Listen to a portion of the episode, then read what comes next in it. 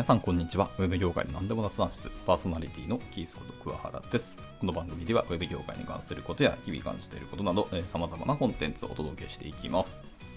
はい、えー今回はですね、ちょっとまた時間が空いてしまって大変に申し訳ないんですけども、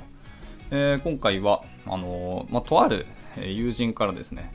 まだ大学の友人なんですけど、久しぶりになんか LINE が来ましてですね、まあ、とりあえずなんか相談、悩み相談が来たんですね。まあ、その相談内容について、まあ、どう回答するかっていうところを、まあ、非常に悩んだんですけど、なかなかまあ、いろんなことを考慮したり、いろんな意見もあったりするんですけど、僕個人の意見だけだと、やっぱりちょっと偏見が強かったりとか、見てるものが狭かったりとかする可能性もあるので、まあ、いろんな方のご意見をいただきたいなというところで、まあ、社内であの相談を投げたりとか、とこの前ですね、あの、ツイッタースペースで、一回、まあ、これの壁打ちというタイトルでまだ出させていただいたんですけど、まあ、すごくいいお話をたくさんいただいたので、まあ、それも踏まえて今日ここでその話の共有をしようかなと思っておりました。では、えっと、やっていきたいんですけど、まずはその友人からの、えっと、問いですね。はい。まあ、ちょっと文面変えてますけど、要約するとこんな感じです。まあ、要約というのがちょっと長いんですけど、まあ、まずその友人からの問いについて、えっと、語っていきたいと思います。えー一つ目ですね。エンジニアとかの分野は未経験からの、えーポテンシャル採用可能かというところですね。はい。あ、すみません。前提を言い忘れましたけど、えっ、と、その友人は全然別の業界の人間なんですけど、その他業種から全く未経験で IT 業界に足を踏み入れようとしてるんですけど、それはどうなんだろうっていうところで、まあ、いろんな観点の悩み相談っていうのが、すみません。前提にありました。で、それについて一つ目、エンジニアとかの分野は未経験からでポテンシャル採用が可能かっていうところですね。あのま本人は KPI 分析であったり、まあ、会社本部の、ま、設定された数字を追ったりすることができますと。でもそのよそういうのをやってきましたし、まあ、それを自分の管轄とか、あのチームメンバーとか落とし込んでどんどんアクションにつなげていくことも全然できますと。で、あとは分析とかですね、数値分析だったり、まあ、自社内のその抽出できるデータを組み合わせたり、わちゃわちゃするみたいなところ。まあ、それを まとめたりするツールとして、まあ、やっぱ Excel は結構長けてますよ。はい。まあ、これぐらいなんですけど、えっ、と、まあ、潜在能力だけでどこまでこう伸ばせたり見込めるのかっていうところが、まあ、一つの質問でした。で、二つ目ですね。えー二つ目としては、えっ、と、マネジメント経験がやっぱり、えっ、と、この友人は多いらしくてですね、まあ、物販の店舗運営全般に関するマネジメント経験がいっぱいあります。で、正社員とかアルバイトも含めて、あの、10名、えー多い時は100名ぐらいですかね。あの、管轄して、えっ、と、運用した経験もありますと。これはすごいですね。100名ってなかなかいかないですからね、本当に。で、えー他にまた監査とかその裏業務を高いレベルで行える自信も正直ありますと。はい。で、こういうところを使って、あの畑違いの IT 業界にいた時も、そういうのは活かせるのかどうかっていうところが2つ目の問いでした。で、あとその他補足情報として、まあ、本人としては C 言語など一応プログラミング言語は過去には一応やりましたけど、まだ忘れたのかなです。まあ、でも一応やろうと思ったらできそうですね、と。で、あと IT 分野に関するやっぱり勉強ですね。学習に関してもま全然やれそうだというところです。まあ、社会人だけど、まあ、新卒レベルでいから受け入れてもらえるのかっていうのをその現場の意見として教えてほしいよってことでした。で、あとまあ、僕が知る限りその友人ですけども、すごくですね、あの、勉強熱心な子なのを本当に見てて思いました。あの、理系の学生、え学子じゃなかったんですよ。なんか全然文系の子だったんですけど、めちゃくちゃその教育側に熱心な子で、勉強すごく頑張ってるというのをあの見てました。IT、まあ理系、文系という区別はあんまりよろしくないの分かった前提で、でもやっぱり理系の方がやはり勉強するような印象が僕の中ではちょっとありました。まあ勉強というか研究するっていう話がありますので、まあそれであの強弱をつけるのはあの良くないのは分かったけど僕の勝手な偏見でそう思ってたんですけどそれでも全然理系の方よりもバリバリ勉強するときはするなっていう印象があったのでその熱量とかっていうのはあの保証しますと、はい。まあ、それを踏まえた上でどうやって回答しようかすごく悩んだんですよね。でまず一回そういうところを雑にあの社内で Slack に投げてみたんですけどはい。社内からの回答としてはですね、まあ、こんなところでした。まあ、まず2名の方からあの回答いただいたんですけど、まあ、1つ目ですね、とまあ、大体質問することが今の以下のような内容なので、そういうのを参考程度に一応聞いてますと。えーとまあ、いくつかの質問するんですけど、まあ、まずプログラミングその学習サイトとかで勉強して自分で何が作るようになるまで頑張れるのかというか問いを投げます。で、ノーだったらあのプログラムはやめた方がいいと。で、続いて、あの、最初の3年はやっぱ土日もプログラム学習に時間を避けるかっていうところですね。はい。で、これもノーだったら、あの、プログラムはやめた方がいいと。そもそも土日に勉強する必要があるかどうかっていうのは別ですし、まあ、本人のその学習スピードとかにもよりますけども、はい。まあ、あと、普通に既存の、あの、すでに現在、あの、エンジニアとして働いている方々が、土日も勉強するべきか論っていうのが、まあ、毎年毎年なんかを勃発してますけど、まあ、これに関しては、今回触れないようにしますけど、僕は好きならやればっていうタイプですし、あの、求めるものとか目指すものに、あの、自分の時間が足りなく土日も勉強したいっていうんだったらすればいいと思ってます。ぐらいのスタンスです、僕はですね。で、続いて3つ目の質問に、まあ、自分より若い人とか、あの自分より優秀な方って、まあ、たくさん出てくるし、若い人でどんどん優秀な方って、あの、出てくるのも分かりきってるんですけど、まあ、そういうと人に、えー、分からないので頭下げて教えてくださいって言えるかどうかってところですね。まあ、これが言えないんだったら、やっぱり、あの、プログラムやめた方がいいと。はいまあ、これはちょっと文脈とか環境によりますけども、まあ、往々にしてあり得る話なので、まあ、これが脳だったら確かにきついかもしれないですね。であとはですね、えっ、ー、と、40歳くらいでプログラミングの仕事がやっぱ激減してしまいますと。はい。なので、まあ、転職してからの生存戦略的になんかイメージがあるのかってとこはやっぱ気になるというですね。はい。まあ、あの、僕の友人なので、年齢は僕の1個下ぐらいで、まあ、結局30、もうそろそろ中盤に差し掛かるみたいな方なんですけど、まあ、そこからいきなりプログラマーになろうとしてって、えー、まあ、なったとしても40ぐらいでプログラムが離れなきゃいけなくなるので、本当になんか実践的な経験値だったりとか、スキルが身につく前か、つき始めた後ところでやめる、やめやめるっていうと語弊ありますね。だから減ってくる可能性は大いにあり得るけど、それでも良いのかっていうところです。であとは IT 業界に入ってそもそも何がしたいのっていうところの、なんとなくのイメージがありますかっていうところですね。ただ IT 業界でもコミュニケーション問われるけど、そうある問題ないのかってことですね。まあ、ここは多分、僕の友人はコミュニケーション力に関しては全く問題ないと思ってます。であとは新しい技術をその習得習得していく、まあ、気力とかモチベーション、エネルギーはありますか？ってとこですね。ここも多分まあ大丈夫と思いますけどね。で、あとは月間240から300時間ぐらい働くこともあり得るか問題ないかってとこですけど、これは、あの、ジョインしたプロジェクトとか、あの、会社によりけりなんで何とも言えないですね。はい。まあ、300行く会社はそうそうやばいと思いますけど、はい、まあまあでも、言うてあることも事実なので、まあ難しいところですね。っていうところです。まあ要は残業する覚悟が、やっぱプログラマーってどうしたって出てくるので、それはありますかっていうところで、まあ本当はなくしたいところではありますけどね。そういう問いを投げるっていうのがその一人目の方でした。もう一人の方ですね。もう一つの一人の方はもう完全にエンジニアじゃなくて、あの、まあ企画だったりとか、あのメディア媒体とかそっちの方をメインにやられてる方なんですけど、まあ、あのエンジニアになりたいかどうかというところがまずやっぱ問いの、まあ、ポイントで、まあ、エンジニアじゃなくてそのビジネス系の IT の職っていうのはたくさんあるので、まあ、そういう意味でもあの飛び込んでくるのはいいんじゃないのってところでした。この回答された方はですね、まあ、金融から突然製造業、まあ、香水の製造業に行って、でそこから IT に来たっていうところなので、まあ、参考なのかわからないですけど、あのまあ、そういうどんどんどんどんいろんなチャレンジをしていって、今 IT 業界にいますっていう。で、まあ、IT 業界で、全然プログラマーでもないし、全然知らなかったけど、今全然仕事できてるし、まあ、とりあえず大丈夫だからどんと来いよ、みたいな 回答の方もいました。まあ、この方は結構ハートが強い方なんですけどね。まあ、それを踏まえた上で、えっと、ツイッタースペースですね、あの、やったんですけど、えっと、そのツイッタースペースで、まあ、いろんな多くの方々参加していただいたんですけど、特に、あの、声出したりとか、まあ、コメントでくださった方も数名いらっしゃって、その声かけて、声出してくださった方2名の、まあ、意見もちょっとここで述べていきたいなと思いました。で、まあ、えっと、まあ、主には、その2人の方は、あの、まあ、プログラマーになる方向で一旦回答させていただきますというところでした。まあ、そのいろんなメリットとか強みもあるっていうところですね。まあ、なんですけど、結局はまず本人がどこに興味あるのかっていう、本人が何したいのかっていうところですね。やっぱ、まずはフォーカスを置くべきだよっていうところは、やっぱなんだかんだ変わらないと。まあ、例えば、技術者でもいいですし、マネジメント系でもいいですし、まあ、企画、セールスまあ、どこでもいいんですけど、やっぱりですね、これ技術者を目指すっていうのが、やっぱ強みの一つだというふうに思っていて、それなぜかというと、やっぱ技術者っていうのは一点突破できるって意味で強いんですよね。まあ、正直言うと、突き抜けてあの商品価値がやっぱあると。あの、かけるだけで。まあもちろん、この先、AI が出てきたりとか、コードを自動化するコードになってしまったら、あの、そういう意味では変わってくるかもしれないですけど、それでもやはり技術者はいるんですよね。どうやったって必要だと思います。もうその AI 技術とかいろんな技術そのものをやっぱりマネジメント、メンテナンスする人たちもいるし、その技術そのものをあの思いりしなくてはいけないとか、まあ、新しい技術を生み出すための技術者もいますよね。はい、技術そのものを放置することはまずできないし、そうすると暴走が始まるっていうのはよくあるので、やっぱり技術者は必要なんですよね。という意味で、やっぱりなんだかんだニーズはこの先もあるので、技術者っていうのは一点突破できると。あ今、ほとんど僕の試験が入ってますけど、まあ、でもなんだかんだ一点突破できるって意味で強いですよね。商品価値って絶対にあるよねっていうのが、あの強みだから技術者を目指すのが一つだと言いました。やっぱ生み出せる、具現化できるっていうのは技術者であるっていうところですよね。もちろんノーコード技術とかを使ってやると思いますけど、そのノーコード技術を使いこなせれば、その人ももう技術者と名乗っていいんじゃないかと思ったり僕はしてます。で、極論ですね、技術があれば、スキルがあれば、あの人間性が多少あれだとしても、まあ、技術があって成果の期待ができるので、まあ、どっか雇ってくれる可能性やはり高いよねっていう、まあ、いろんなことを観点入れると、技術者はその一点突破ができるっていう一点で本当に強いっていう。方で、その未経験の人がじゃあゼロ、今からゼロベースで商品価値作れるのはどうなのかっていうところですけど、まあ、ここに関してはやはり、あの、まあ、回答してくださった皆さんそうですけど、大変だよと言ってました。まあ、これはあの、僕も経験ありますけど、まあ、大変ですよ。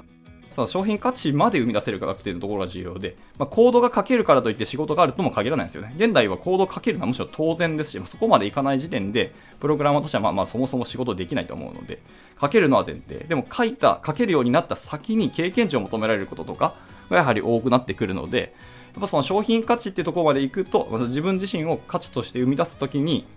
どこまでかっていうと、かける先の話が絶対あの求められてきたりはするので、大変だっていうのはあるし、なかなかその未経験だっていうところを壁に感じることは絶対多いなっていうのはありますよねって話でした。で、とはいえですけど、でも技術者が少ないのは認めますと。あの、毎年経済産業省があの出している、あの、IT 白書だったかな。にデータ出てますけど、大体今あの100万人ぐらい、IT 人材って言われてる人たちが100万人ぐらいですね。まあ、いいろんなあの配信でもここで言ってきたとは思いますけど、確かに100万人切ってるはずなんですよね。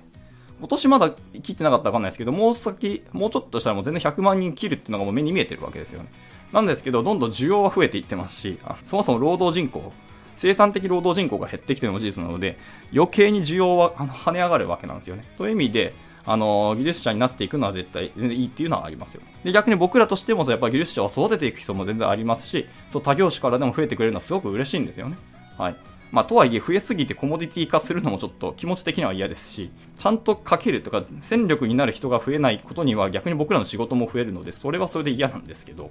はい、とはいえ、なんだかんだあの興味関心持ってあの飛び込んできてくださる方が増えるのはやっぱり嬉しいし、増えるかもなと思いました。でその中で、えっと、回答くださった、えっと、一人の方ですね。えっと、奥野さんって方ですけど、ツイッター名確か83っていうアカウント名だと言ってきましたけど、最近は結局奥野さんに戻ったのかな？えあの今バイネームでお仕事されてる、まあ、会社経営もされてる方ですけど、はい、でこの方の経験値のお話がすごく参考になったので、ここでご紹介したいと思います。えその方もですね、奥野さんも、えー、年の近い友人の方が、まあ、過去にいたらしいですね。今も友人ですけど、で、えっ、ー、と、一時期一緒に仕事をしました。で、その時、その友人の方は、あの、セールスだったそうですね。で、セールスだったんですけど、やっぱりどうしても、あの、技術者に興味があって、ずっとやりたいと言ってたんですよね。で、ある時、あの、腹くくって、あの、会社を辞めて、あの、スクールに通い始めたそうです。ちゃんと、あの、学んで、そこでガチガチやった。やろうとして勉強してたと。で途中途中でやっぱ質問したりとされたりとか、奥野さんに対してこれどうなのみたいなこと結構聞かれるんですけど、ちゃんとそこをしっかり学んで、次の時にはそういうとこもできるようになったみたいな話もあって、すごく好評、好感だったらしいですね。で、まあ、そのスクールが面白いことに、あの、単なるスクール学んで終わりとかじゃなくて、あとはその、スクール運営者、経営者の方が、あの、斡旋するような業者とか、業、仕事とかに、あの、アサインさせるみたいなことはなくて、自分たちでなんか、えっ、ー、と、企画をして、一つプロダクトを作ろうとか、なんかプロジェクト立ち上げようとしてたらしいですね。まあ、結局、一回動いたんですけど、まあ、頓挫して、まあ、やめてしまったんですけど、でも一回自分たちでやろうとしたりとか、作って、リリースしたみたいなとこまで行ったんだかな。あの、経験値まで詰めたっていうのは結構大きいと思いますね。ここが結構単なるスクールとちょっと違うなっていうところも、なんか好印象でしたね。はい。まあ、それはそれとして、まあ、そんなところでいろんな、まあでも辞めてしまったし、そのプロジェクトが頓挫したので、あの、やっぱ仕事を探さなきゃいけないっていうところで、まあ、奥野さんが、それやったら一回、あの、元の古巣に戻らないかと。自分がまずそこの、あの、古巣と仕事も実はしていて、奥野さんは普通にあの、起業もされてるんですけど、その古巣の方との、おし会社さんとのお仕事は続けられてるらしいですね。まあ、そこに、やっぱりエンジニア足りてないんだそうなので、どうですかっていうのをご友人にお声掛けしたそうです。で、まあ、それで、えっ、ー、と、まあ、結果的にはその採用されることになって、まあ、あの、まさかの、セールスでお仕事一緒にしてた人が、今度は、あの、プログラマーとして戻ってくるみたいな話なんですよね。ただ、えっ、ー、と、条件としては、しっかり、あの、奥野さんが、あの、面倒を見ると。何かあったら最後、奥野さんがケツ吹けよっていうような、あの、ところで合意を取られたとところでしたね。で、えっ、と、そこからです奥野さんは一応週3でペアプロしつつ、あの、ちゃんとお仕事もするような、あの、体制になったらしいです。でしかもこれペア、ペアプロやってるんですけど、無償でやったらしいですね。がっつり週3で、時間取ったにもかかわらず無償でペアプロして、あの、いろんなプログラミングを叩き込んだらしいんですよね。これすごいですね。奥野さんってめちゃめちゃあのエンジニアとしてスキル高い方で、その彼に週3であのペアプロガチでもらえるなんて、もう夢のような話なんですごく羨ましい。っていうか、その友人いいなと思いましたね。で、でも、その代わり奥名さんも先に、あの、ご友人に伝えたそうです。手を抜かないと。あの、レビューはしますし、あの、指摘もするけど、ただ僕はそのプロとしてのレビューをするので、結構きつい言葉を言ったりと、言葉というよりきつい内容だったりとか、言いにくいことも、あの、ズバズバ言っていくから、そうそういう覚悟で来てくださいっていうのを伝えて、でもそれでも友人は、それ分かったと言って伝えてたらしいですね。で、やってたんですけど、で、大体まあ普通なら1年、遅い人は2年ぐらいかかるようなレベルに、このご友人は半年で一気に到達したらしいですね。バリバリスピード速く成長されたそうです。で、まさかですね、その半年ぐらいで、もう奥野さんが思わず、とりあえずいい意味ですけどね、いい意味で、このプルリクやばいなっていう、うなるようなプルリクを出すようになったらしいんですよね。まあ、それぐらい、あの、あの奥野さんがそれを言うってことは相当レベル上がったんだなと思います。はい。というところまで、あの、半年で伸びきったというところですね。で、えっ、ー、と、まあ、言いたかったこと何が大事か、えっ、ー、と、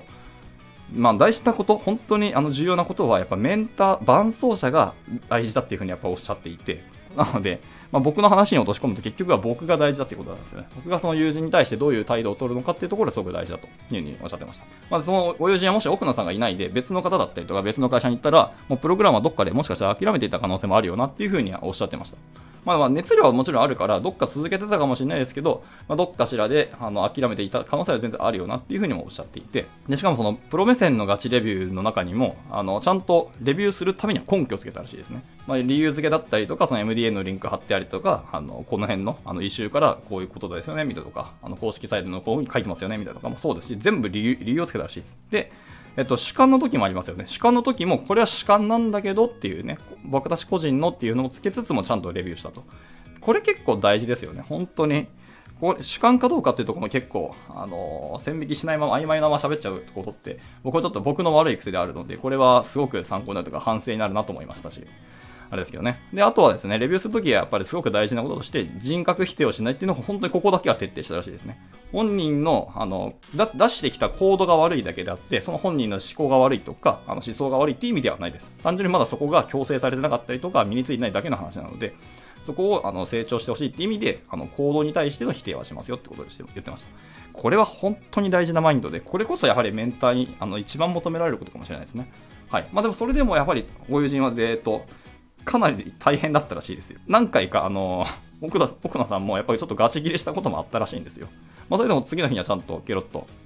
人間関係戻って同じようにまた仕事をしてたっていう意味な感じだそうですね。で、なんで、結局、なんでそのご友人はそんなきつい環境であってもついてきたかなっていうところを今振り返ってみると、そのご友人の方のやっぱり好奇心と謙虚さ、あとはその学ぶ素直さってとこですよね。やっぱ学ぶ姿勢ってすごく大事で、あの、ともすればやっぱ大人になればなるほど、やっぱ経験値だったりとか、プライド的なものやっぱ邪魔して、まあそこまでボロクソに言われたら、あの、正直進める方もやっぱいるじゃないですか。僕も経験 やっぱありますし、まあ、人間だから仕方ない感はありますけど、まあ意味でも、えー、っとまあ、そういう態度を取らずにご友人は全部全部謙虚に受け入れて素直にその学びとか教えていただいたことをどんどん吸収していった。で結果半年ではそれだけ伸びたよっていうところですね。あれだけ本当に伴走者というかレビュアーが大事だっていうところですね。はい、やっぱり未経験の方ってスキルだけ身についたとしてもやっぱこの業界とか仕事する中で山とかに例えるんですけど歩き方は分かりましたと。こうやったら歩けるんだねは分かったんだけどじゃあそのままえじゃあ山登れって言われるんですよね。いやいやいや、道具はとか準備はとか手順はとか、いろんなものがある中に何もないままいきなり山登れっていうの言われる感覚に近いっていうのがこの業界のお仕事だっていうふうに言ってたので、だからこそやっぱり伴走者も本気で伴走することが大事だと。いうふうに言ってました。ただ、伴奏が大事で先に行かない、追い抜いちゃダメだと。ほぼコーチングに近いですね、これは。本人のペースでしっかり歩かせてあげる。ただ、方向性を誤るときはしっかり誤す、強制させてあげるっていうのが大事でっていうことですね。まあ、それどれだけ本気で、あの、レビュアとか、伴走者の方が、あの、本人の方に、あの、向き合うかっていうのが大事だというところでしたね。まあ、あとはですね、いろんな、あの、情報源はあるんですけど、まあ、正しい情報源にしっかり触れることも大事だと。まあ、この業界分かってますけど、やっぱ雑音も多いわけですよね。まあ、雑音というとちょっと聞こえ悪かったり失礼ですけども、公式サイトの劣化版コピーを書いたような、やって、やってみましたみたいなブログもあると思います。それは本人には、あの書かれた本人としては学びになったので、別にそれを否定する気はかけらも全くないですし、その素晴らしいことなんですけど、本当にあの他の方々が欲しい情報とかに、えー、っと調べたり触れたい時に、まあ、ここの情報が出てきてしまうこともあって、まあ、そういう時は正直言うと雑音になってしまうっていうのは仕方ないと思います。これはもう申し訳ないんですけど、言い方が悪くて申し訳ないです。で、まあそういうこともありますし、やっぱその情報の良し悪しとかですかね。はい。まあ、たまにはやっぱり時間が過ぎてしまって、この情報はもう古かったりするので、間違ったこと書いてあるみたいな、間違ってしまう内容になってしまったみたいな記事もやっぱあるんですよね。とかもあるんですけど、その情報の良し悪しをやっぱり養う目っていうのがすごく大事なんですけど、その目を養うためにも、まずはやっぱり一次情報とか正しい情報源に触れることがすごく重要ですよっていうのはおっしゃってましたね。はい、ここもやっぱすごく大事で、それもレビュアーの人がちゃんと指摘してあげないと、どんどん間違った方が聞かれないのでね、はい。とかく分かりやすさのためだけに、 Qiita とか Zenn とか、あとはま Stack Overflow とか見ちゃう可能性はありますからね。で、続いて、えっと、まあ、技術ってのはやはり点であって、それをやっぱり線とか面にするのは、どうやったってビジネス側とか実践の場での視点が必要になりますよねっていう。だから技術ばっかりやってると点だけしかならないので、はい、それをどうやって使うかみたいなところですよね。はい、何のために技術を学ぶかっていうところを、やっぱ観点に持たないと大事だよねっていうのをおっしゃってました。これもそうだなってすごく思いますね。で、あとはですね、スクールで教えないものに、あの、一つ、妥協っていうのがあるんですよね。おっしゃっていて、これは結構面白い話で、妥協って、ともすればなんか悪いことばっかりに聞こえがちですし、言葉自体にやっぱ悪い印象をなんとなく僕らは思ってることが多いと思いますが、別に妥協って悪いわけではないんですよね、必ずしも。やっぱりビジネスってのはすごくスピードが大事で、あのもちろん技術的にもシステム的にも設計的にもあのベストとか美しい方向に行けるんだったらそれがベストなんですけど、そうじゃない時もありますし、結局泥臭いようなあのコードを書く時もあるとは思います。ただ、そのためにはそう最適解ではない。ただ分かったとしても NG じゃない。要は、ちゃんと機能は達成してるし、お客さんへのとか、エンドユーザーへの価値の提供はできるっていう妥協点を探るっていうのは結構大事なことで、これはスクールではなかなか教えてもらえないし、なかなか経験できないことですよねっていうのはあるんですよね。まあ、っていうのが、あの、ビジネス側にはあるので、まあ、この経験ってすごく大きいよねっていうのはおっしゃってましたね。はい。まだそのためにも、あの、チャレンジしなきゃいけないっていうのはありますけど。という感じで、やっぱりその足し算引き算とかをする場面ではビジネスで大いにあって、この辺ですよね、ってあります。あとはですね、技術の楽しさっていうところですね。はい。まあ、なんだかんだその技術、もし技術者になる時はってことですけど、その技術そのものに楽しさっていうのが全然出てくると思ってて、その技術の楽しさにやっぱ年齢は関係ないですよねって。例えば40歳、50歳になったとしても、この技術面白ってなったらやっぱやっていくと思いますし、まあ、そこっていうのを、どれだけ持っていられるかっていうのも結構大事だと思いますね。あの、年齢重ねた時にも技術ってやっぱり楽しいよねっていうようなところから、やっぱり技術を勉強しようっていう絶対なってくると思いますので、まあ、この辺のお話も結構面白かったなと思いますね。まあ、ここがもうなんか完全にあの、キャリア論っていうか、エンジニアの生存的なお話になるかもしれないですけどね。で、あとはそうですね、あの、どの会社に入るかってところですけど、やっぱそのイケてる会社、今あの、ことはちょっと抽象的で申し訳ないんですけど、そういう会社ってやっぱストレッチが効いてますよねっていう。まあ、幅があったりとか、重要性があったりとか、チャンス、チャレンジできる環境ですね、みたいな。こういうところがあるかどうかっていうのもすごく大事なので、ここは確かに、もし僕が友人、あの僕の友人がそのプログラムになったとして、どっかの会社に入るとなった時は、うん、ちょっと僕も同じ視点で見ていこうかなと思いますし、もしそういう会社に入っ、どっかの会社に入って本人がま苦しむ時、また苦しむというか大変だった時は僕もなんかレビューしたりとかサポートしてあげたいなとちょっと思いましたね。というところですかね、まあいろんなお話がされたんですけど、結果、あのそういう答えになりました。えー、最終的に要は、あの本人がどこまでやるか、本人がどこまでの熱意があるかってとこに尽きる。あの、責任は取らんけど、やってみたらいいんじゃないのっていうのが、あの、皆さんの大体の相違でした。で、これはなんだかんだ僕もほぼ同意で、要は君がど本気なんだなっていうところに対して、じゃあ本気の分だけこっちも答えますよっていう態度で、ただ、やっぱり僕が、あの、友人に対してどこまで、あの、サポートするかっていうところのなんか、改めて腹決めができたみたいな感じはありましたね。はい。で、まあ、最後の最後、結局思うのは、友人は多分答え出てるんですよね。どこに行くかっていうのは。やっぱ IT 業界興味もあるし、やってみたいんだろうなと思うんですけど、正直に言うと、続かなくても結構だと思ってます。一度入ってみて、あ、こうなんだっていうのを知った上で、じゃあ自分がこの先どうやって生きていくかみたいなところをまた選択すればいいと思ってます。もちろん生きていくためなのでお金は必要だし、食っていかなきゃいけないんで、まあ、そんなホイホイ変わる、そんな簡単ではないし、業界を変えるって結構ドラスティックな話なので難しいと思いますけど、とはいえ、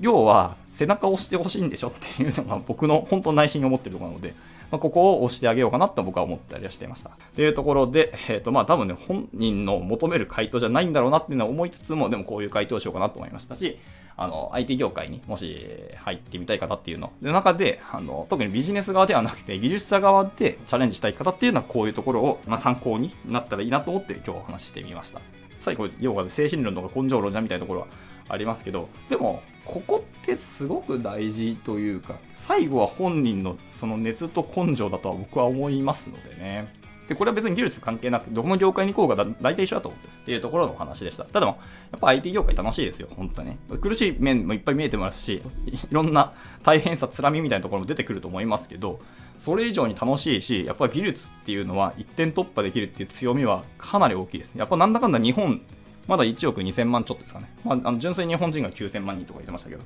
中でたった100万人しかいないんですよ。で、その中でも IT 人材100万人の中でも、ちゃんとプレイヤーとか現役としてバリバリやってる人っていうのは多分それの半分も言ってるか言ってないか分かんないですね。それぐらいだと思うんですよね。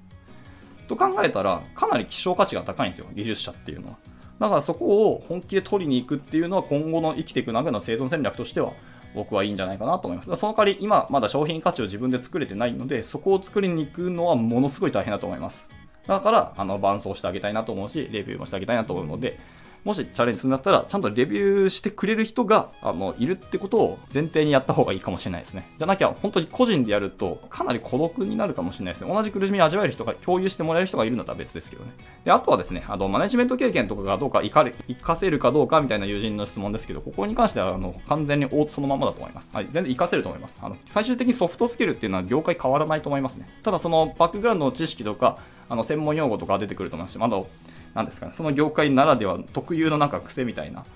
ところはあったりしますけど、その辺さえあのクリアすれば全然活かせると思います。むしろマネジメント経験はなかなか IT 業界では身につけるのは難しかったり、やっぱプログラムとか技術者の人ってマネジメント経験を積んでる人がかなり少ないので、逆に言うと、その辺の知識とか経験を持ってからこっちの業界とかに来るのは全然ウェルカムなんじゃないですかね。割とは、はまるとは僕は思いますけどね。まあまあ、なんか長々喋っていましたが、こんな感じで、えー、今回の収録は締めたいなと思います。なんか参考になったのかなわかんないですけど、まあとりあえず喋ってみたくなったので、こういう話をしてみました。はい。っていうところですね。まあ、だ皆さんの方からでも、あの、全然ご意見いただけたらすごく嬉しいですし、もし IT 業界にあの未経験で全くのころからあの殴り込んでくるんだったらこういうとこ気をつけた方がいいとかそういうのご意見あったらぜひぜひあのいただきたいと思います。あのまだ友人に回答できてないのでじゃあ、えっ、ー、とこのとこで今回の収録は収録,、えー、終了したいと思います。いつも聞いてくださり本当にありがとうございます。ではまた次回の収録でお会いしましょう。バイバイ。